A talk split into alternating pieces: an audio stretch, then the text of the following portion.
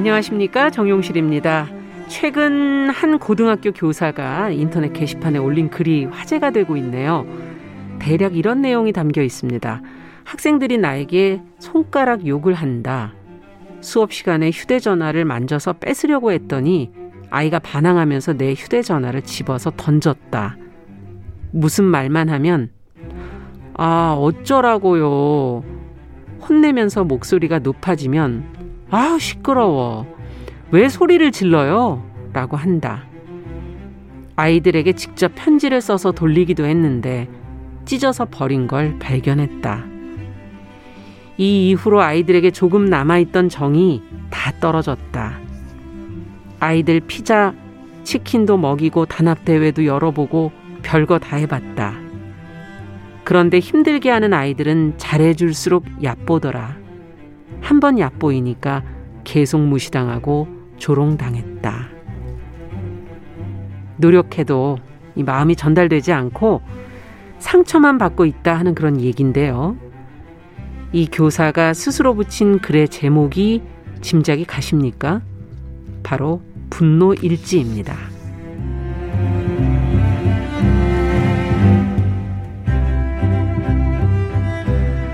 네, 정신의 뉴스 브런치가 일요일 이 시간 사람들의 마음을 만나고 있습니다. 뉴스 브런치 부설 심리 연구소 줄여서 뉴부심이라고 부르지요. 자, 10월 24일 일요일 문을 열어보겠습니다.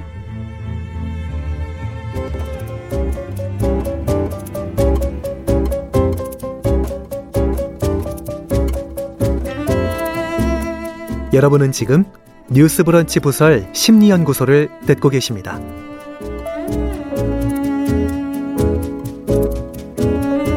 네, 정우실의 뉴스 브런치가 평일에는 힘들고 어려운 어, 이야기를 들어주지 않는 사람들에게 도움이 될 만한 시사 프로로 운영이 되고 있다면 일요일에는 뉴스 브런치 부설 심리연구소라는 제목으로 다양한 상황에 놓인 사람들의 마음, 특히 깊은 고민들을 어, 나누실 수 있도록 시간을 마련하고 있습니다.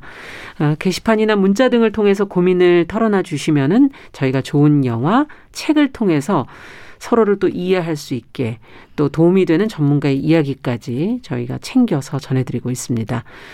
일요일 혹시 본 방송을 놓쳐서 어떡하나 걱정하시는 분들이 있다면 어, 팟캐스트로도 들으실 수 있다는 것도 안내 말씀드립니다.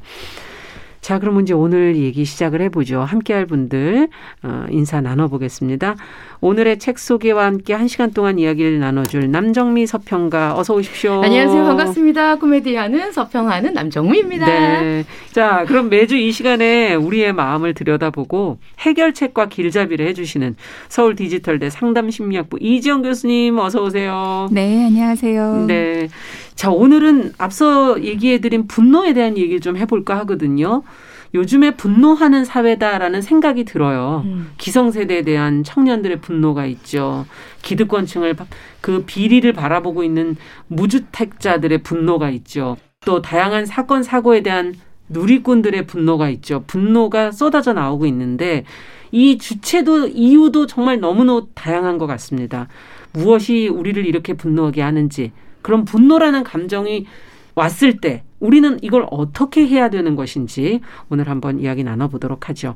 자, 오늘 어떤 영화, 어떤 책으로 이 감정을 만나보도록 할까요? 네. 먼저 어, 저희 남정미 씨. 네, 네. 저는 손원평 작가의 책 아몬드를 가지고 왔습니다. 아몬드. 아몬드. 이 안에 이거 한동안 분... 인기였잖아요. 맞습니다. 네. 지금도 원래 이제 청소년들을 위한 문학 작품이라고 해서 발표가 됐는데 네. 성인들이 이 책을 읽으면서 아. 아. 진짜 이런 이런 감정들 내가 뭔가 뭔가 감정을 모르고 있었던 게 있었지라고 음. 하는 걸 깨닫게 되면서 많은 분들이 읽고 있는 책입니다. 네.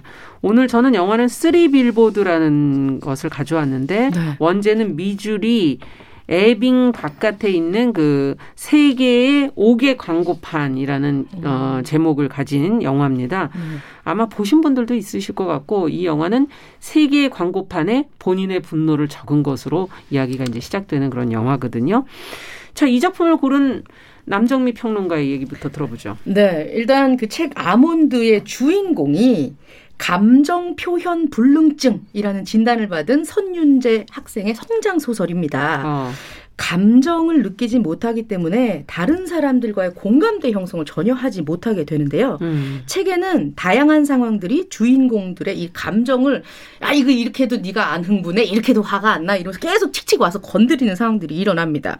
특히 후반에는 분노가 엄청 많은 소년이 등장을 하는데 네.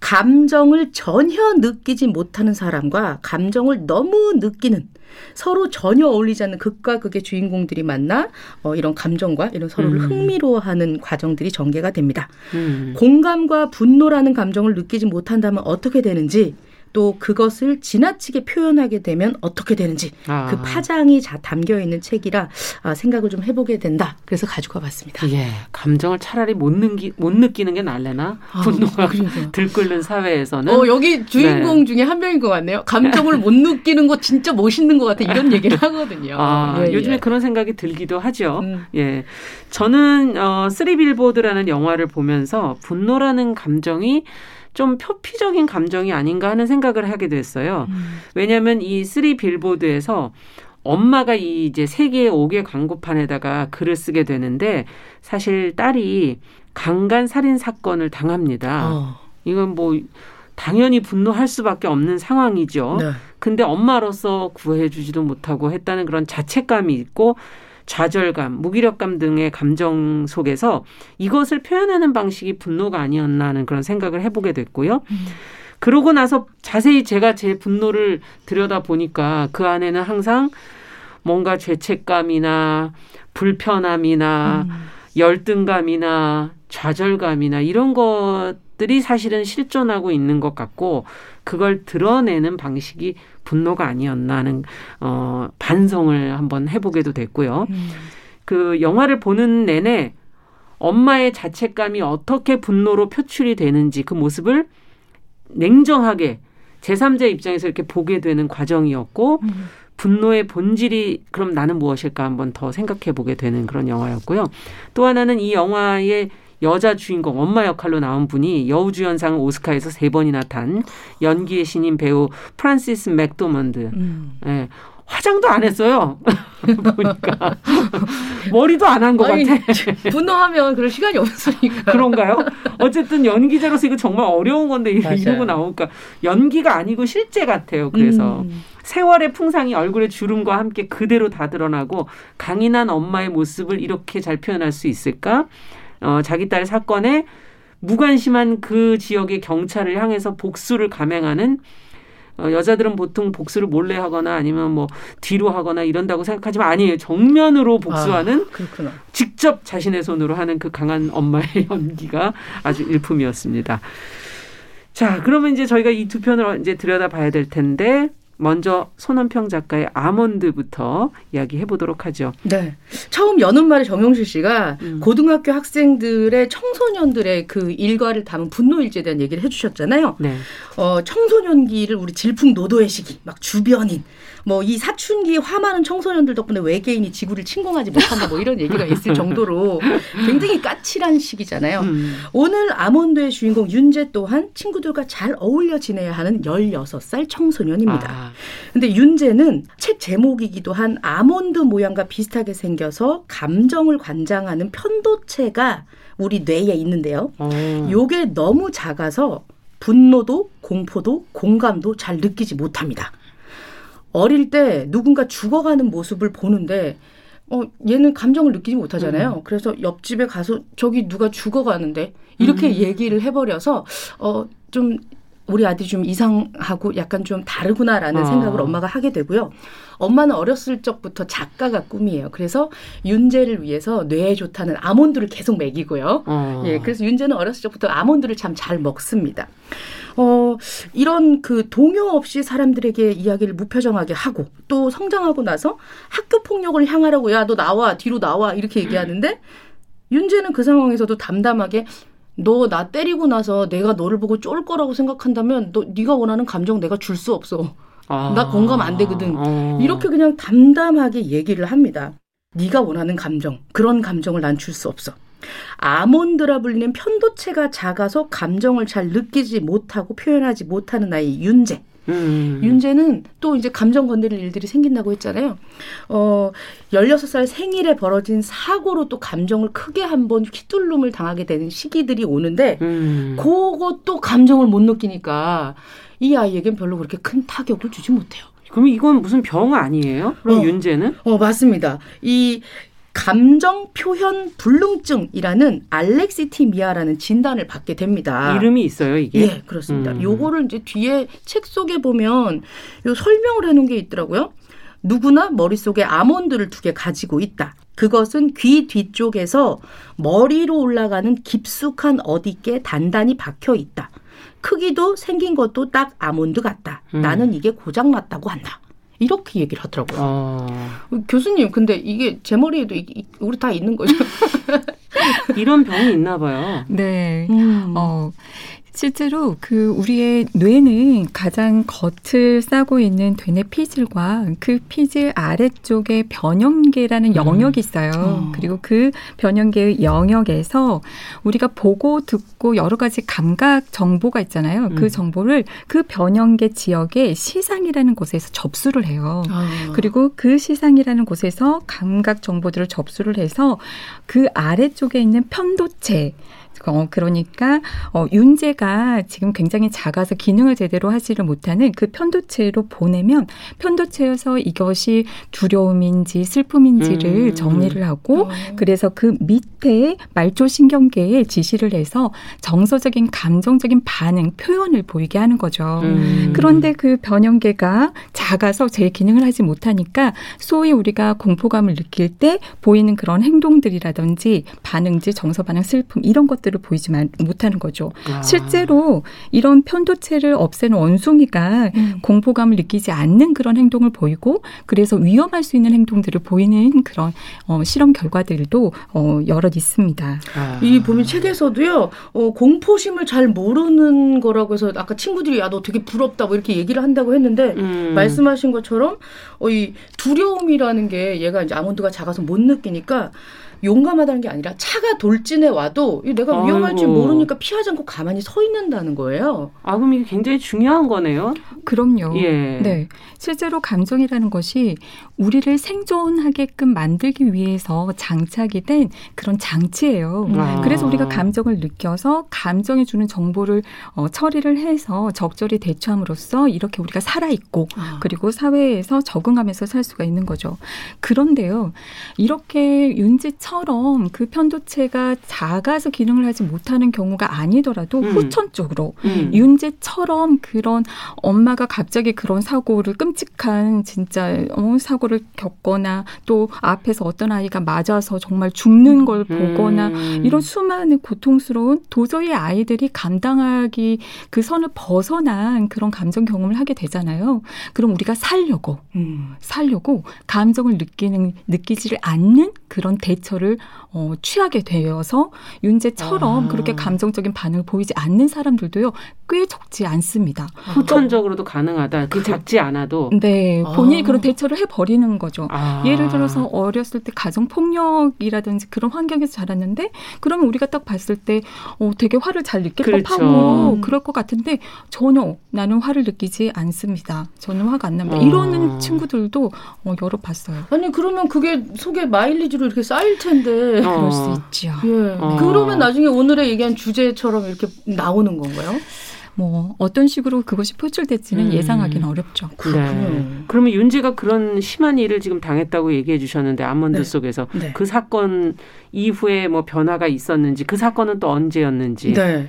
이제 일단은 감정 동요가 없으니까 윤재는 타고날 때부터 침착성을 탑재한 채로 타고가 나, 타고 났다고 볼 수 있겠습니다. 어렸을 적부터 이제 엄마와 외할머니의 지극한 사랑 덕에 별탈 없이 컸지만 크리스마스 이브 때 이런 사고가 일어나거든요. 아. 어, 크리스마스 이브 때 사고는 조금 이따가 다시 자세히 예, 말씀 좀 드리도록 네. 하겠습니다. 네. 그것 때문에 어, 할머니는 돌아가시고 어머니는 식물 인간으로 병원에 있게 됩니다. 아이고. 근데 이 그, 그 감성이나 이런 것들에 대해서 못 느끼니까 얘가 이렇게 학교도 잘 다녀요. 또 차분히 음. 잘 다니는데 이때 세상에 홀로 남겨진 윤재에게 곤이라고 하는 음. 이수라고 하는 친구. 그러니까 원래는 윤이수인데요. 곤이라고 불러요. 윤재는. 근데 얘가 나타나는데 처음 말씀드렸었던 감정이 너무 없는 윤재와 음. 감정이 너무 넘치는 아이가 바로 이 곤이입니다.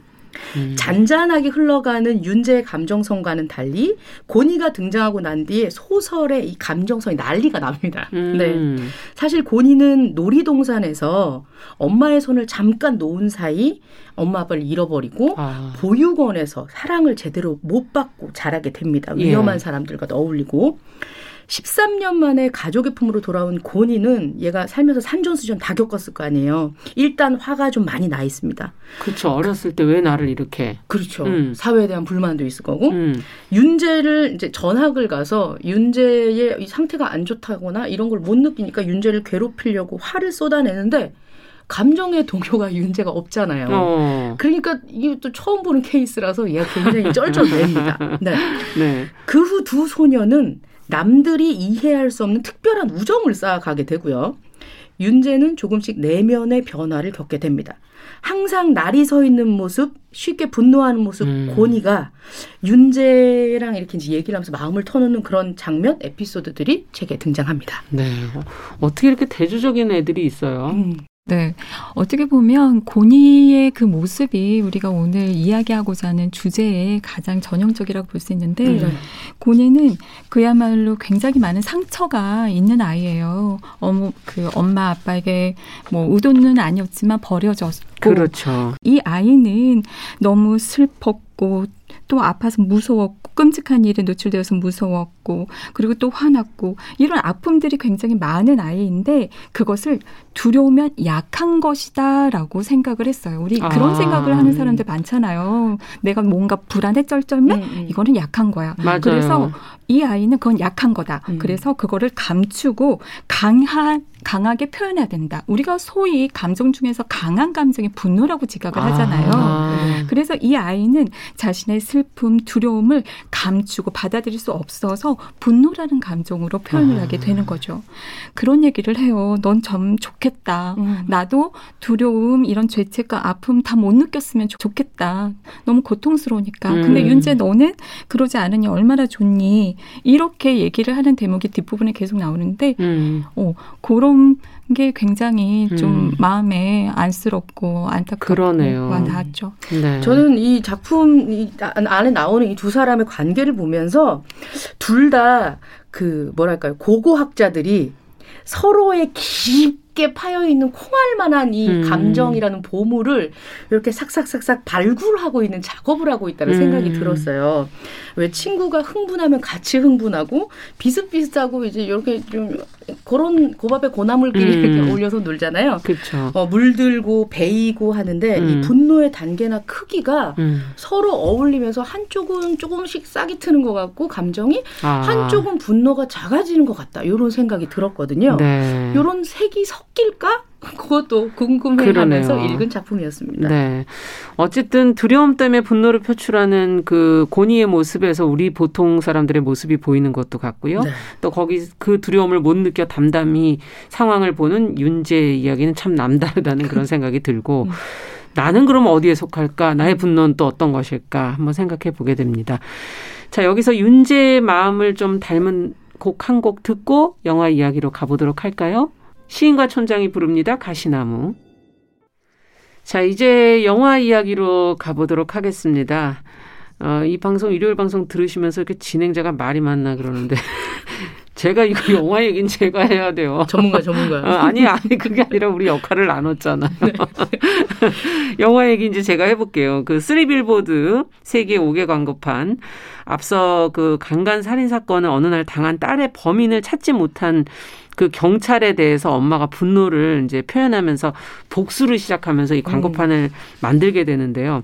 아, 이건 읽기도 참 너무 잔인해. 진짜 그 광고판에 뭐라고 써 있어요? 그게 세 개가 있는데 죽어가며 강간당했다.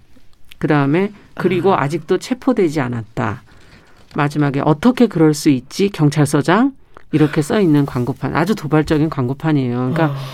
자기 돈을 가지고 이 관심 좀 가져달라는 뜻으로 사실은 음. 그 약간은 어 이야기를 하고 싶은 거 누구도 음. 들어주지 않는 이야기를 거기 광고판에 쓴 거죠. 엄마가 그렇게까지 할 정도면 이게 굉장히 어려운 단어잖아요. 그렇죠. 다시 되뇌기도 힘들고. 맞아요. 아, 이거 되게 분노하면서 썼겠네요. 예, 이 음. 미주리 에빙이라는 마을에 경찰관이 딕슨이라는 경찰관이 있고요. 네. 그리고 서, 경찰서장 월럽이라는 경찰서장이 있어요. 음. 근데 이 둘 다가 이 일에 관심이 없고 그 당시에 약간 그 인종차별적인 그런 행동만 하면서 그쪽 문제에만 관심을 가지니까 음. 이들의 관심을 여기로 좀 환기시키려고 이제 시작을 한 거고요. 네. 엄마의 분노가 이제 표출이 된 겁니다. 음. 근데 사실 엄마에게는 지울 수 없는 기억이 있었어요. 사건 당일 날이었는데 네. 엄마와 딸이 평소에도 많이 부딪혔어요. 성격이. 음. 근데 어 친구들과 어딜 나가겠다고 딸이 그날도 다투면서 엄마 차 빌려줄 거야 말 거야 이렇게 공격적으로 물었고 엄마가 차 빌려주면 또 나가서 놀고 안 들어오거나 이럴까봐 음. 빌려주지 않으려고 네. 걸어가 안젤라 그냥 걸어가 이렇게 얘기를 했어요. 안 나갈 줄 알고 음. 미국은 차 없으면 아무데도 못 가잖아요. 그렇죠. 그랬더니 딸이 하는 말이 걸어갈 거야. 걸어가다가 강간 당할 거야 이렇게 얘기를 한 거예요. 어. 딸이 화, 가 나니까 딸이 응, 또 그렇게 과격한 말을 한 거죠 그냥. 음. 그랬더니 엄마도 그 말에 나가지 말라니까 나간다는 거 아니에요, 결국. 네. 화가 또 나서, 그래, 오다가 강간이나 당해라, 이렇게 말을 했네요. 이렇게 대받고 났는데, 하필 그날 딸이 돌아오지 않았고, 음. 엄마는 그 말을 자기가 내뱉었잖아요. 그러니까 네. 그 말이 가슴 깊이 박혔고, 홧김에 내뱉은 말에 대한 후회 자책, 사실은 남편과 이혼을 했고, 음. 아이 둘을 키우고 있었는데, 이 엄마가 딸과의 갈등은 계속되지만 잘 키워보려고 자꾸 잡으려고 한 거였는데, 이게 더 문제가 된 거였고 아. 이러고서는 가만히 앉아서 딸이 죽음을 맞, 맞았는데 가만히 있을 수는 없었던 거죠. 아, 그 이 엄마는 모든 죄책감 음. 이런 거 좀 미안함, 아, 그렇죠. 아, 그리고 일 안 하고 있는 저것들에 대한 분노, 분노. 화, 뭐 이런 것들이 다 이중 삼중으로 다 겹쳐 있어요. 그죠? 예. 아, 그래서 분노 좀 복잡한 것 같아요, 교수님. 이 네. 엄마의 마음을 보니까. 네. 네. 일단 어떻게 보면 우리가 살면서 가장 자주 느끼는 감정이 뭘 것 같아요? 글쎄요. 즐거움, 행복? 음, 그, 사실은 10년마다 한 번씩 오는 거 아니에요? 어, 사실은 진짜 분노라는 감정이 음. 우리 삶에서 가장 자주 느끼는 어. 감정이라고 볼 수 있어요. 근데 교수님, 근데 분노하고요, 네. 화하고 좀 뭐좀 뭐 달라요? 아니요, 같은. 아, 같은, 음. 같은 맥락으로 생각하면 되는 네. 거예요? 분노는 조금 학술적으로. 아, 그렇죠. 아, 화라는 건 저희가 일반적으로 쓰는 용어고, 그죠? 음. 음. 네.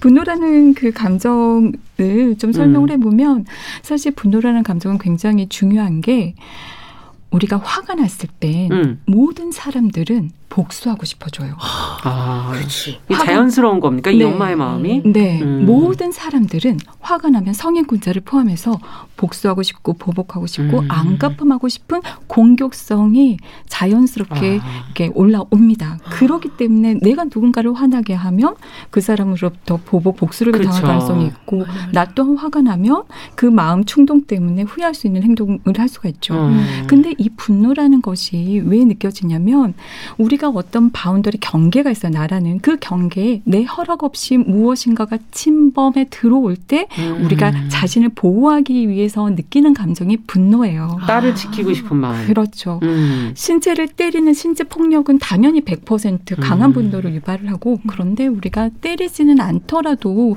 분노를 유발할 수 있는 게 물론 어머니들이 아까 그 영화에서도 예. 자주 하시지만 하는 사람은 조언, 너를 교육하기 위해서 하는 조언이지만 듣는 아이들은 이제 잔소리라고 그렇죠. 들으면서 이제 막 예. 화가 나는 거죠. 왜 엄마가 뭔데 음. 이렇게 나올 아. 수가 있는 거죠.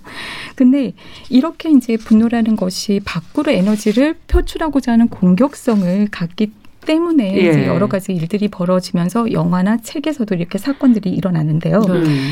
이렇게 분노 자체의 그런 성격 때문에 나타나는 경험하는 분노도 있지만 음. 사실은 우리가 살면서 진짜는 오리지널로 본래의 감정은 다른 건데 분노로 나타나는 경우도 많이 있어요. 음. 주인공 같은 경우 아이 딸아이를 그렇게 소중한 딸아이를 음. 잃어버린 것에 대한 슬픔, 이 음. 슬픔이 얼마나 크겠어요. 그렇죠. 그 슬픔 그래서 빼앗 빼앗아간 그 것들에 대한 어떤 가만두지 않겠다는 그런 분노로 또 표출이 되기도 하고 음. 방금 말씀하셨던 그 죄책감 나 때문에 그런 일이 일어나서 내 잘못이야라고 하는 음. 그 감정의 안에 죄책감이 있는데 그것을 스스로가 용납하고 드러내기가 어려운 거예요. 실제로 영화에서 보면 본인은 인식을 하고 있지만 그걸 드러내지는 않아요. 네. 그런 죄책감을. 그래서 그런 자신의 어떤 슬픔, 죄책감 그리고 아까 윤재와 같은 같이 음. 그 유은지에서 고뇌와 같이 그런 두려움이 스스로가 어 그걸 받아들이기 어려워서 좀 더 강한 자존심 강한 그런 분노로 표출이 되는 경우가 많이 있죠. 네. 안타깝게도 네. 여기 주인공은 그런 내면의 슬픔, 죄책감을 마주하지를 못해요. 아. 그리고 충분히 아파할 겨를을 갖지 않으면서 계속 분노로만 표출되고 있는 상황인 거죠. 네. 이 엄마가 사실은 지금 교수님 말씀하신 것처럼 이제 밖으로 분노 복수를 시작을 합니다. 네. 경찰들에게 먼저 첫 번째 향하게 되는데 음. 주변에서는 말려요. 왜냐하면 이 경찰서장이 평판이 좋은 사람이었어요. 그 마을에서 아. 심지어 거기다가 췌장암을 앓고 있다는 상황, 앓고 있어서 죽음을 아주 오래 남겨두지 않았다는 걸 또 알게 되면서 음. 더 말리게 되죠. 이, 이, 사람에게 복수를 하지 말아라. 음. 하지만 계속 그 여자는 그 복수를 계속 이어가기 때문에 네. 결국 그 췌장암을 갖고 있던 경찰서장 월러비가 자살을 합니다. 아. 그리고 또 그녀가 던진 화염병에 경찰서는 불이 나버려요. 그런데 그 하필 불난 날 경찰관 잘렸던 어, 딕슨이라고 그 사건을 처음에 맡았다가 제대로 처리하지 않았던 경찰이 잘렸었거든요. 네. 근데 그 시간에 거기에서 편지를 월러비 경 어, 경찰서장이 써준 편지를 읽다가 화상을 엄청 크게 입게 돼요. 그래서 음. 결국은 경찰서장, 월러비 경찰서장, 딕슨 경관 둘에게 복수를 한 셈이 된 거죠. 그러네요. 이 음. 엄마는 복수극이 그러면 이제 정말 성공리에 끝난 건가? 여기서 그럼 영화가 끝나야 복수가 끝난 거잖아요, 그렇죠. 사실은. 근데 이렇게 분노가 시원하게 표출되지는 않은 것 같더라고요. 음. 네, 그거는 본래의 감정이 아니어서 그래요. 사실 감정이라는 게요 다양한 모습을 갖고 있어요. 그것 자체가 본래의 감정, 분노, 슬픔 잃어버렸으니까 슬프고 이런 감정들일 때도 있지만 본래는 다른 감정인데 그걸 감추고자 해서 옷을 입고 있을 때는 겉으로 드러내는 그 어, 옷의 역할은 그 분노를 아무리 표현을 해봤자 해소가 되지는 않는 거죠. 왜? 그렇군요. 실제로는 안에 그런 죄책감, 슬픔, 두려움이 있으니까. 음. 그거는 진짜 경찰서를 불태우고 한다고 해서 사라지는 게 아니었군요. 아. 음. 자, 여기서 이제 결론을 향해서 저희가 가야 될 텐데 쓰리 빌보드에서 나오는 귀에 익숙한 곡을 한 곡 듣겠습니다. 이 장면은 그 엄마가 이 노래가 나오는 순간에 너무나 아름다운 노래가 나오는데 반대로 화염병을 경찰서에 어. 막 던지면서 이제 불이 활활 타오르는 장면이에요. 음. 근데 저는 이 불이 엄마의 분노 같았어요. 화는 불이잖아요. 그래서 근데 거기에서 그 불 속에 있었던 딕슨 경관이 빠져나오거든요. 음. 그러면서 딕슨 경관은 다른 삶을 살게 돼요. 그 전과 달라져요. 분노로부터 혹시 빠져나온 거 아니었을까 하는 그 아주 상징적인 장면인데 그 장면에 그 활활 불타오르는 것과 대조적인 아일랜드 민요 한떨기 장미꽃으로 저희가 알고 있는 Last Rose of Summer라는 아주 성스러운 노래가 나옵니다. 오늘은 르네 프레밍의 목소리로 잠시 듣겠습니다.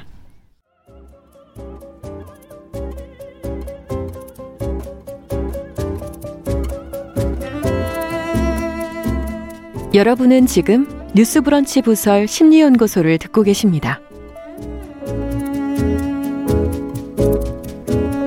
뉴스브런치 부설 심리연구소 오늘은 어, 남정미 서평가와 서울 디지털대학교 상담심리학과 이지영 교수와 함께 분노라는 감정을 같이 들여다보고 있습니다.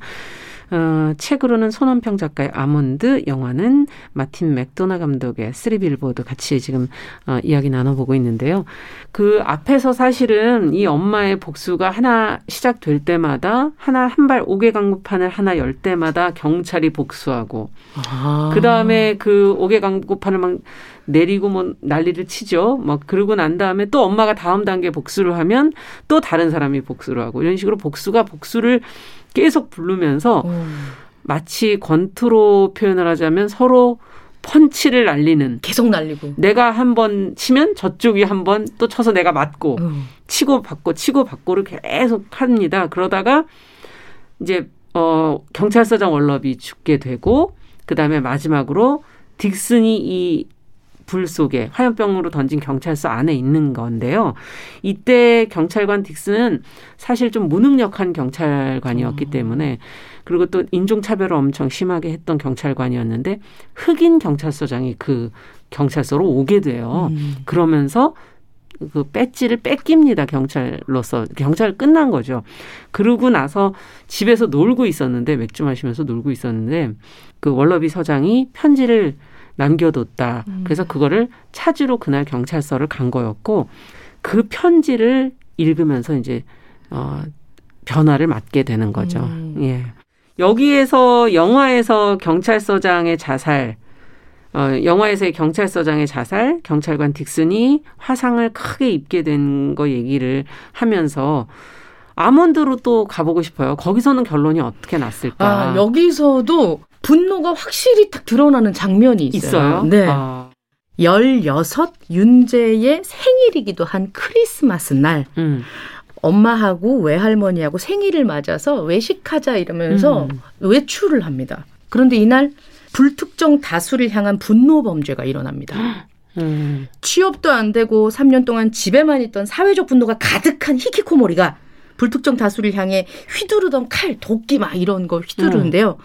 그 칼에 다섯 명이 죽고 한 명이 다치고 결국 범인은 자살을 하게 되는데 그중 두 명이 피해자가 할머니 그리고 엄마가 됩니다. 아. 이 살인범의 집에 책상 위에 있던 살인범의 일기장에 이렇게 적혀 있어요. 오늘 누구든지 웃고 있는 사람은 나와 어. 함께 갈 것입니다. 이렇게. 웃고 있었군요. 오랜만에 가족이 외식을 하러 나온 예. 거니까. 어. 근데 윤재는 뭐 아. 이제 그런 기분이나 이런 거를 못 느꼈을 수도 있을 거고 이렇듯 분노로 가득 찬 자가 휘둘르던 복수의 칼은 M1 사람을 잡았습니다.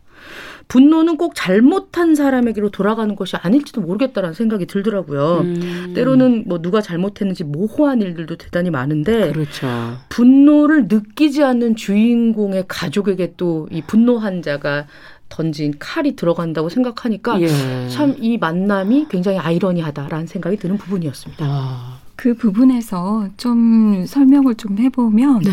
어, 그러니까 사실은 그 가해자가 가해자가 굉장히 슬픔과 그리고 가족이 또 떠난 것에 대한 외로움 그리고 자신에게 이제 이런 잃어버리는 상실에 대한 일들이 일어나는 것에 대한 이제 그것이 분노로 반응이 되는 거였던 거죠. 음. 왜 나에게 이런 일이 내가 뭘 잘못했는데 그렇죠. 그러면서 그 분노의 화살이 이제 세상 밖으로 자신에게가 아니라 세상 밖으로 향하면서 그때 어 즐거운 것 없는 세상 나에게는 사실은 너무 다 즐겁지 않고 끔찍한데 누군가 웃고 있는 게 질투를 유발을 한 거예요. 아. 질투.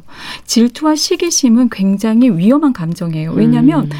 어, 질투와 시기심을 갖게 되면 그 대상을 해하고자 하는 동기를 갖게 돼요. 아, 그렇구나. 네. 그래서 어, 해를 가해서 그 가지고 있는 것을 빼앗겠다라는 동기를 갖는 거거든요. 음. 그래서 이제 그런 끔찍한 그래서 이제 묻지마 폭행 살인이 이와 같은 시스템에서 일어나기도 합니다. 네. 음. 분노라는 게 꼭 항상 당사자를 어떤 대상을 향하는 건 아닐 수도 있는 거네요. 그렇죠. 잘못 걸려서 음, 우연에 의해서. 네. 네. 진짜 그 자리를 지나가고 있었기 때문에 네. 이렇게 하는 참 너무 맞아요. 억울하겠다 이런 생각도 들기도 하네요. 예.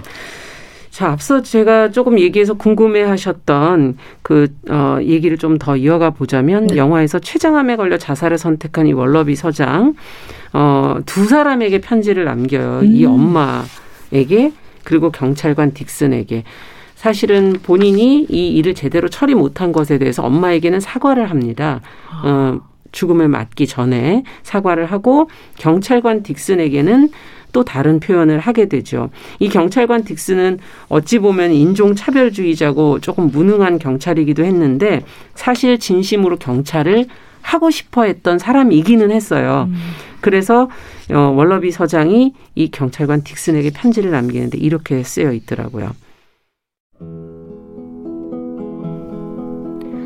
살아서 못한 말을 해주고 싶어서 자넨 좋은 경찰이 될 자질이 있다고 봐. 자네도 알고 보면 괜찮은 사람이니까. 내 속을 몰랐겠지만 늘 그렇게 생각했어. 그런데 화가 너무 많아.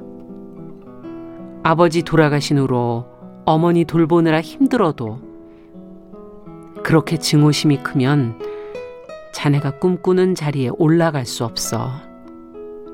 형사가 꿈이잖아. 형사가 되려면 뭐가 필요한지 알아? 형사가 되려면 사랑이 필요해.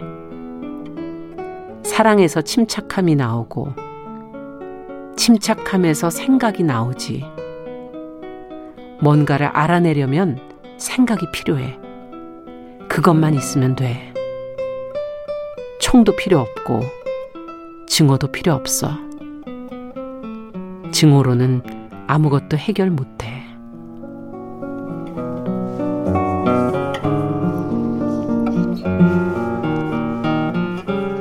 네, 이렇게 된 편지를 딕슨 경관이 읽으면서 사실은 감동을 했어요. 그 자기가 정말 괜찮은 사람이었고 단지 화가 많았을 뿐이었지 음. 힘들고 어려우니까 아버님 돌아가시고 엄마 혼자 모시고 살았거든요. 음. 그거를 이분이 이해해 준 거에 마음이 열렸고 그때 처음으로 이제 자기의 증오 분노로부터 이제 화로부터 빠져나오게 됩니다. 음. 근데 이제 후에 결말에 가면은 뭔가 그 범인으로 의심되는 사람을 이 딕슨 경관이 우연히 술을 마시러 갔다가 찾게 되거든요. 어. 본인은 그렇게 짐작을 해요. 음. 그 영화에선 또 아니라고 경찰서장은 얘기하는데 느낌으로는 이 사람이 맞다라고 딕슨 경관은 생각하고 있고 사실 그 인물이 중간에 잠깐 보면 어, 엄마를 찾아옵니다. 어. 엄마의 가게에 잠깐 찾아와서 딸을 약간 뭐 해보고 싶었다 이런 표현을 딸에게 해보고 싶었다 이런 표현을 잠깐 써요. 근데 그건 아주 마치 우연인 것처럼 얘기를 하는데 그 엄마는 뭔가 위협을 느꼈었거든요. 음, 음. 그리고 보는 사람들도 저 사람 뭐지? 음. 라고 생각했는데 이 딕슨 경관이 그를 찾았고 그 사람의 차 번호와 주소를 알았고 그래서 거기를 이 엄마랑 마지막에 찾으러 갑니다. 차를 타고 둘이서. 음. 그런데 엄마가 우연히 이 말을 하죠. 이 딕슨 경관이 화상이 너무 심해서 얼굴이 정말 볼 수가 없을 정도로 돼 있는데 그 불 낸 게 나다. 어. 라고 얘기해요. 저 그때 잠깐 숨을 멈췄어요.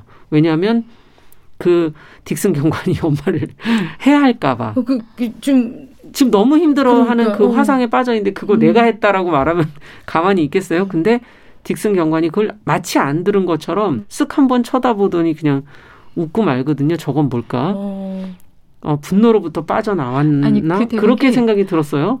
뻔한 얘기를 왜 하냐라는 그렇게 반응이었어요. 예. 어, 그러면은 알고 있었는데 뭐 이렇게 느낄 수도 있겠네요. 거죠. 그 음. 처음부터 알고 있었던 거죠. 처음부터. 아, 네. 아 그렇게 해서 그 결말은 어떻게 되는지는 아무도 모릅니다. 그러고서 그냥 그 둘이 끝 어, 찾아가는 거로 이제 영화가 끝이 나는데 정말 그 장면을 보면서 분노와 화라는 건 어떻게 해야 되는 걸까요? 네. 참아서 잘 그걸 관리해야 되는 건지. 참 진짜. 또 참고 살 수는 없는 것 같기도 해요. 근데 오늘 우리가 지금 네. 얘기하고 있는 영화와 책에서 있는 주인공들을 좀 종합을 해보면 음. 이거 감정은 있어도 문제고 없어도 문제고 분노는 표출해도 다른 사람 그렇죠. 피해가니 문제고 근데 또 딕슨 영감은 또 그걸 화가 나고 내가 이제 어. 평생 살았을 때 화상을 이렇게 엄청난 화상을 입었는데 그 가해자가 얘기를 했단 말이에요. 가만두지 않고 싶을 때인데도 용서하는 사람이 있고. 어. 이건 무슨 차일까요? 각자 어떻게 아유, 어떻게 해야 되는 건지 분노와 감정과 화를 아유 어떻게 해야 되는지 화가 다 나네요. 어떻게 해야 됩니까? 감정 자체는 반드시 우리가 생존하고 적응하는데 필요한 정보를 주기 때문에 있어야 해요. 음. 오히려 감정을 못 느껴서 위험에 노출돼서 죽을 수도 있고 또 사람들에게 수용받지 못해서 적응하지 못해서 이제 어 힘들게 음. 직장도 제대로 못 얻고 그렇게 살아갈 수도 있는 거거든요. 그런데 이걸 기억하시면 좋을 것 같아요. 감정을 느끼는 것과 느낀 감정을 내가 어떻게 조절하고 전달하고 표현할지는 별개라는 거예요. 아. 감정을 느끼는 것은 100% 정상이야. 항상 가능해요. 네, 내추럴해요. 어. 그래서 화가 날 때에는 믿으세요. 화가 날만 하다. 그래서 본인의 감정을 수용해 주세요. 음. 또 누군가가 화가 났을 때 그 이야기를 들어보고 왜 그런 화를 느끼게 되었는지 그 화를 들어보고 이해해서 아 화가 날만 하겠구나라고 수용하고 타당화해 주세요. 음. 그것이 필요하죠. 그런데 그렇게 느낀 감정에 대해서 우리가 어떻게 조절하고 표현하느니까 하느냐는 여러 가지 선택지들 중에서 우리가 선택하는 거죠. 음. 어. 누군가를 폭행하거나 분노를 다른 사람들에게 왜, 어, 그 상관없는 사람들에게 뭔가 공격을 가거나 이런 방식이 아니라 안전하게 몸 밖으로 해소해야 하는 게 필요해요. 왜냐하면 음. 모든 감정은 한 번 발생을 하면 느끼고 충분히 표현되어 몸 밖으로 해소가 되어야 사라지는 거거든요. 안 그러면 몸을 칩니까? 그렇죠. 네. 몸을 음. 쳐서 화병에 걸릴 수가 있어요. 아. 화가 나는데 그대로 쌓아두면은 이건 밖으로 계속 나가고 싶어라고 하는데 쌓아두니까 화병이 나서 집중도 안 되고 신경이 쓰이니까 음. 기억도 잘 떨어지고 수행 능력도 떨어지고 음. 또 여러 가지 두통, 복통 여러 가지 증상들이 발생을 하고 음. 불면에도 이를 수가 수가 있어요. 그러면은 안전하게 해소하는 게 필요할 텐데 어떻게, 어떻게? 그렇죠. 네. 어떻게 사전 조건이 필요해요. 음. 제가 감정에 대한 비유를 예전에 여기에서 말씀드렸던 적이 한 번 있는데 감정은요 변입니다. 네? 변. 응가. 변. 음, 네. 아, 우리가 깜짝 놀랐네. 갑자기 변이라 그랬어서. 아, 네. 네. 그래서 우리가 아무 때나 변을 보는 건 아니잖아요. 음. 아, 그죠, 그죠. 그죠. 화장실 그리고 내가 화장실을 갈 수 있는 그런 상황, 안전한 음. 상황. 그래서요. 안전이 사전 조건으로 보장이 돼야 돼요. 아. 내 화라는 감정을 해소할 때는 안전한 대상을 찾으세요. 음. 내 화라는 감정을 끝까지 표현해도 수용하고 들어줄 수 있는 사람. 아까 그럼 월러비 경, 어, 경찰서장이 딕슨에 알아준 안전한, 그게 안전한 그쵸. 건가요? 그 아. 사람은 안전한 대상이 되어줬던 거죠. 아. 음. 그리고 그렇게 보면 이제 그 고니는 윤재한테 이렇게 그렇죠. 했는데 윤재는 아. 별 느낌이 없었으니까 받아들여준 거군요. 어, 저는 그 대목 얘기하고 싶었어요. 음. 아. 윤재가 감정을 느끼지 못하기 때문에 우리가 소위 누군가가 무서워, 두려워서 해서 그 사람을 선입견으로 보고 그 사람을 얘기를 들으려고 하지 않잖아요. 그렇죠. 근데 윤재는 그거 자체가 없으니까, 없으니까. 음. 고니의 그 마음껏 표현할 수 있도록 기다려주고 그거를 음. 이해하려고 했던 거죠. 네. 그래서 안전이라는 게 확보가 돼야 되고 음. 안전한 대상이 없더라도 안전한 상황, 내가 음. 혼자 있거나 내 감정을 느낄 수 느껴도 괜찮은 그런 상황, 또 안전한 방식으로 글이 대표적이에요. 이렇게 사전 조건이 확보가 되면 그 감정을 표현하는 필수 조건에 들어가야 되는데요. 음. 감정은 그냥 표현한다고 해소가 되는 게 또 아니에요. 음. 많은 사람들이 이야기를 해요. 네. 내가 언제 어째고 저째고. 근데 이야기를 하는 것은 나에게 이런 일이 있었다라는 걸 알리고 싶은 욕구를 충족시키는 거지 음. 감정 자체가 해소되어 변화되는 건 아니에요. 음. 그럼 어떻게 해야 될까요? 그렇죠. 감정 단어를 명명해야 돼요. 음. 할머님들이 나 화나 나 화나, 나 억울해, 나 아. 서글퍼 이렇게 감정 단어를 명명하는 순간 감정의 해소 작업이 시작이 되고요. 음. 두 번째 조건으로 말, 말이 안 되면 글, 음. 글이 안 되면 몸을 통해서 몸 밖으로 꺼내서 표현을 해야죠. 그래서 우리가 소위 뭐 살풀이춤, 막춤, 음. 노래방에서 이런 것들도 도움이 됩니다. 그렇군요. 네, 내 안에 있는 감정에 주의를 기울여서 끝까지 따라가는 게 또 세 번째 조건이고 거고요. 아. 그래서 네. 한번 이런 화가 있을 때 안전한 상황 또는 안전한 대상에 또는 글로 감정을 따라가면서 어 그 계속 밖으로 표현해 보세요. 음. 근데 그 순간 분노이기 때문에 충동이 올라와요. 때리고 음. 싶은 충동, 공격성. 음. 그럴 때에도 안전하게 옆에 쿠션 같은 거 있잖아요. 망가뜨리지 않는 거. 음. 쿠션, 쇼파, 매트리스 등을 이용해서 충동을 밖으로 때리는 방식으로 분출해서 해소할 수가 있습니다. 네. 글 같은 거 작업을 할 때는 우리가 화장실에서 변을 본 다음에 방제시하는 음. 게 우리가 물을 내는 거죠. 그렇죠. 그러기 때문에 어 반드시 삭제를 하는 걸 잊지 마세요. 그래서 음. 빈 여백에 어, 나의 오타투성이의 그 글들이 나의 목소리가 되어서 밖으로 꺼내놓는다고 하시면 되고요. 또 음. 화가 많으신 분들은 어 권투, 검도 같은 것도 많이 음. 권장을 해요. 아. 그걸 통해서 합리적으로 할 수 있는 그렇죠. 네. 밖으로 꺼내놓는 거죠. 근데 여기에서 이제 중요한 게 뭐냐면요. 화라는 감정이 이렇게 해소가 되면 다른 것들이 올라와요. 어, 음. 화를 하나 없앴는데 불 아까, 껐는데 또 아까 얘기했던 것처럼 감춰뒀던 감정들 그렇죠. 그게 그렇죠. 예. 그래서 그런 슬픔, 죄책감 음. 이런 것들이 또 꺼내지면서 마지막에는 수용하는 마음. 음. 그래, 우리 딸이 떠나갔지. 우리 딸이 슬퍼. 그렇죠. 이런 음. 일을 겪었지. 그리고 나아가서는 용서하는 마음, 사랑까지 올라와요. 네. 자, 오늘 분노라는 감정을 어떻게 해소해야 하는지 좀 어려움을 느낀 모든 사람들, 네. 우리를 포함해서 오늘 이 시간이 조금이나마 도움이 되셨지 않았을까 하는 생각이 듭니다. 자, 정용실의 뉴스 브런치 부설 심리 연구소 뉴부심. 뉴부심. 오늘은 영화 Three Billboard 그리고 손원평 작가의 소설 아몬드 두 작품을 통해서 분노라는 감정을 들여다봤습니다. 자, 남정미 서평가도 이해가 되셨나요? 예, 너무 네. 재밌었어요. 예, 그래서 그렇게 조선 시대 지나고 나서 어머니들이 다듬이질을 분노할 때마다 마땅하지 않았나 생각이 드네요. 요새는 설거지. 뭔가 좀 소리가 크면 귀 기울여 주시기 바랍니다. 네. 네. 자, 서울 디지털대학교 상담심리학부 이지영 교수님도 수고하셨습니다. 말씀 잘 들었습니다. 감사합니다. 네, 고맙습니다. 네, 감사합니다. 네, 오늘 순서는 여기서 인사드리고요. 저는 또 다음 주 일요일 11시 5분 뉴부심 평일에는 정용실의 뉴스 브런치에서 뵙도록 하겠습니다. 안녕히 계십시오.